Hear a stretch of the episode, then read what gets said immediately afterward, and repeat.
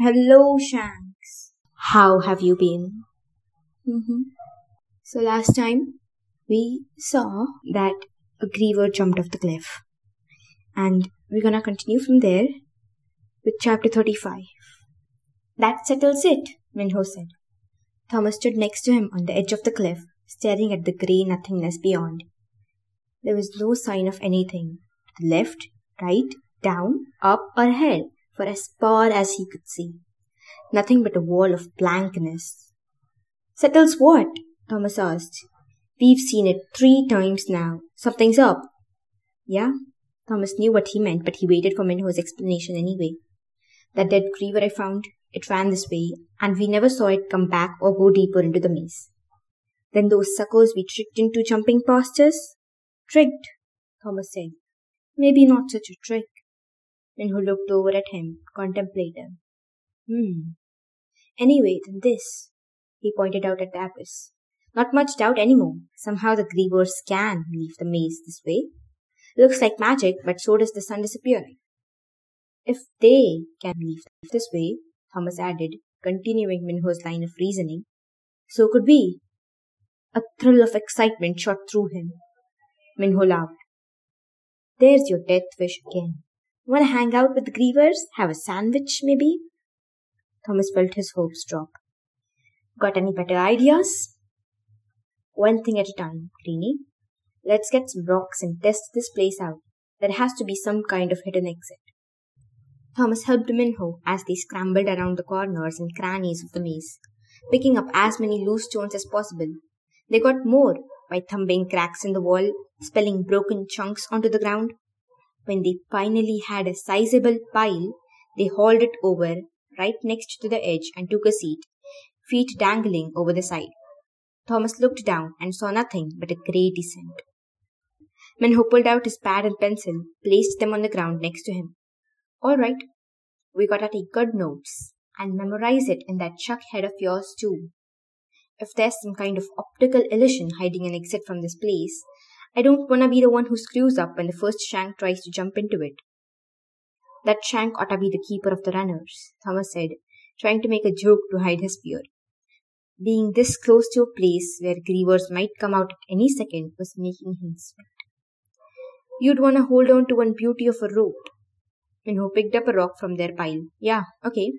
Let's take turns tossing them, zigzagging back and forth out there.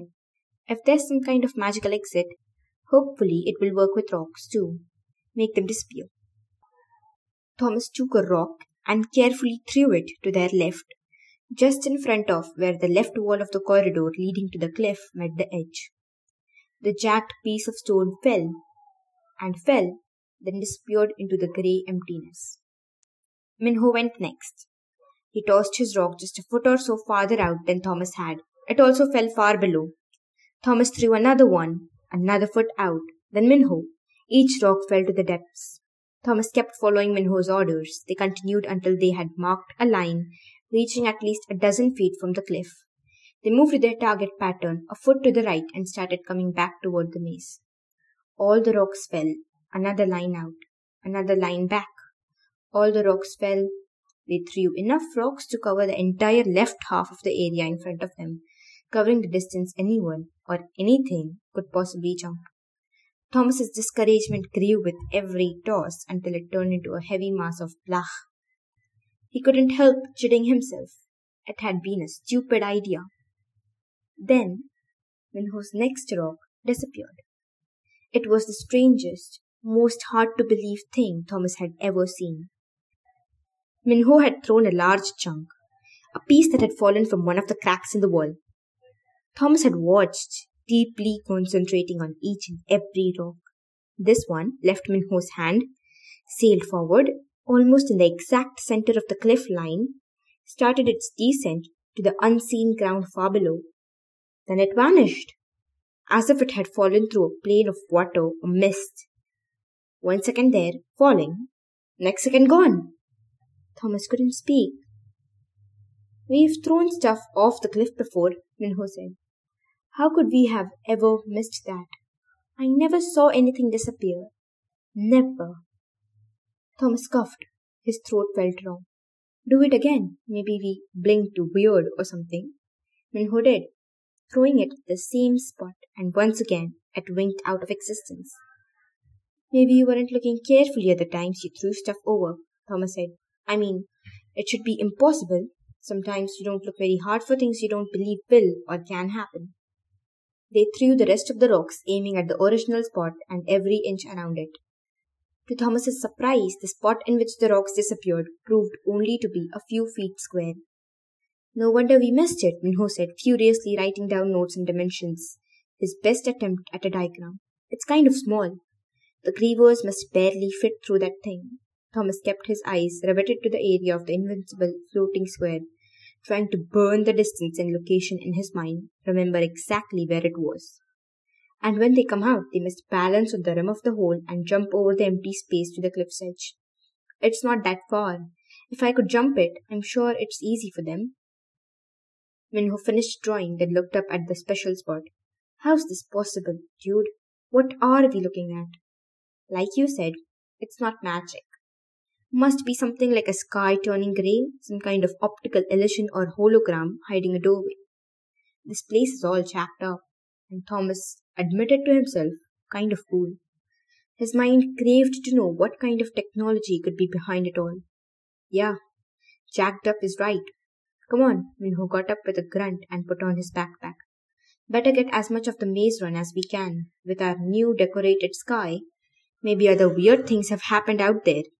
We'll tell Newt and Albie about this tonight. Don't know how it helps, but at least we know now where the shuck grievers go. And probably where they come from, Thomas said as he took one last look at the hidden doorway. The griever hole. Yeah, good a name as any. Let's go. Thomas sat and stared, waiting for Minho to make a move. Several minutes passed in silence, and Thomas realized his friend must be as fascinated as he was. Finally, without saying a word, Minho turned to leave. Thomas reluctantly followed, and they ran into the dark grey maze. Thomas and Minho found nothing but stone walls and ivy. Thomas did the wine cutting and all the note-taking. It was hard for him to notice any changes from the day before, but Minho pointed out, without thinking about it, where the walls had moved. When they reached the final dead end, and it was time to head back home, Thomas felt an almost uncontrollable urge to bag everything and stay there overnight, see what happens. Minho seemed to sense it and grabbed his shoulder. Not yet, dude. Not yet. And so, they had gone back. A somber mood rested over the glade, an easy thing to happen when all is grey. The dim light hadn't changed a bit since they had woken up that morning, and Thomas wondered if anything would change at sunset either. Minho headed straight for the map room as they came through the west door.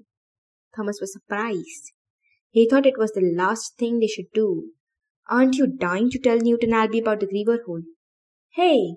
We're still runners, Minho said, and we still have a job. Thomas followed him to the steel door of the big concrete block, and Minho turned to give him a wan smile.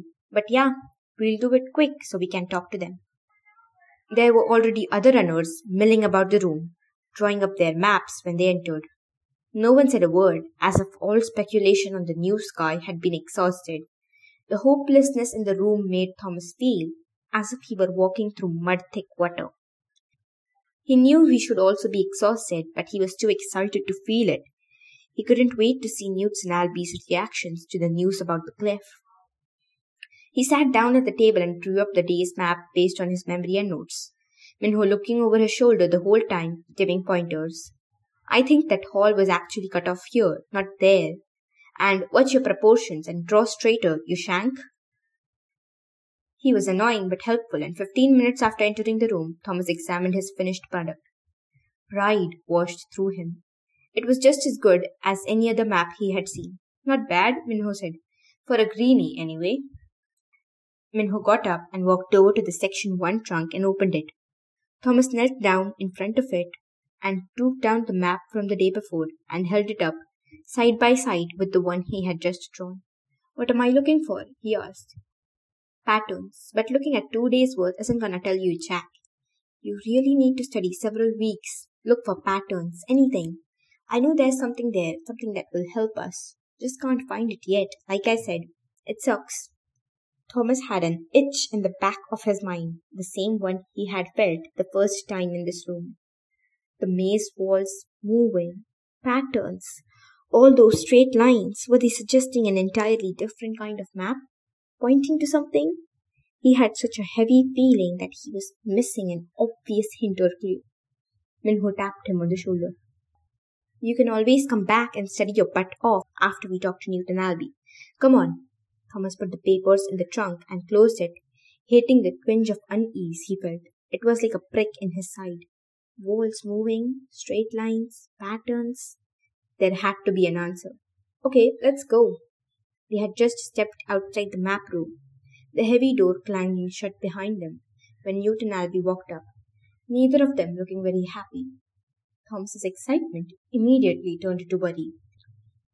Hey, Minho said. We were just— Get on with it, Albee interrupted. Ain't got time to waste. Find anything? Anything? Minho actually recoiled at the harsh rebuke, but his face seemed more confused to Thomas than hurt or angry. Nice to see you too. Yeah, we did find something, actually. Oddly, Albee looked disappointed, because this whole shuck place is fallen to pieces. He shot Thomas a nasty glare, as if it were all his fault. What's wrong with him? Thomas thought, feeling his own anger light up. They had been working hard all day, and this was their thanks? What do you mean? Minho asked. What else happened? Newt answered, nodding toward the box as he did so. Bloody supplies didn't come today. Come every week for 2 years, same time, same day. But not today. All four of them looked over at the steel doors attached to the ground. To Thomas, there seemed to be a shadow hovering over it, darker than the grey air surrounding everything else. Oh, we're shucked for good now, Minho whispered, his reaction altering Thomas to how grave the situation really was. No sun for the plants, Noob said. No supplies from the bloody box. Yeah, I'd say we're shucked all right. Albee had folded his arms, still glaring at the box as if trying to open the doors with his mind. Thomas hoped their leader didn't bring up what he had seen in the changing, or anything related to Thomas for that matter, especially now. Yeah, anyway, Minho continued, we found something weird. Thomas waited, hoping that Newt or Albee would have a positive reaction to the news, maybe even have further information to shed light on the mystery. Newt raised his eyebrows. What? Minho took a full 3 minutes to explain, starting with the griever they followed and ending with the results of their rock-throwing experiment. Must lead to where the, grievers live, he said when finished. The griever hole, Thomas added.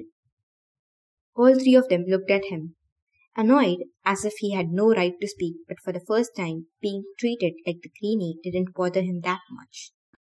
Gotta bloody see that for myself, Newt said, then murmured. Hard to believe. Thomas couldn't have agreed more. I don't know what we can do, Minho said. Maybe we could build something to block off that corridor. No way! Shuck things can climb the bloody walls, remember? Nothing we could build would keep them out. But a commotion outside the homestead shifted their attention away from the conversation. A group of gladers stood at the front door of the house, shouting to be heard over each other. Chuck was in the group, and when he saw Thomas and the others, he ran over. A look of excitement spread across his face. Thomas could only wonder what crazy thing had happened now. What's going on? Newt asked. She's awake, Chuck yelled. The girl's awake! Thomas's insides twisted. He leaned against the concrete wall of the map room. The girl who spoke in his head. He wanted to run before it happened again, before she spoke to him in his mind. But it was too late. Tom, I don't know any of these people. Come, get me. It's all fading. I'm forgetting everything but you. I have to tell you things, but it's all fading.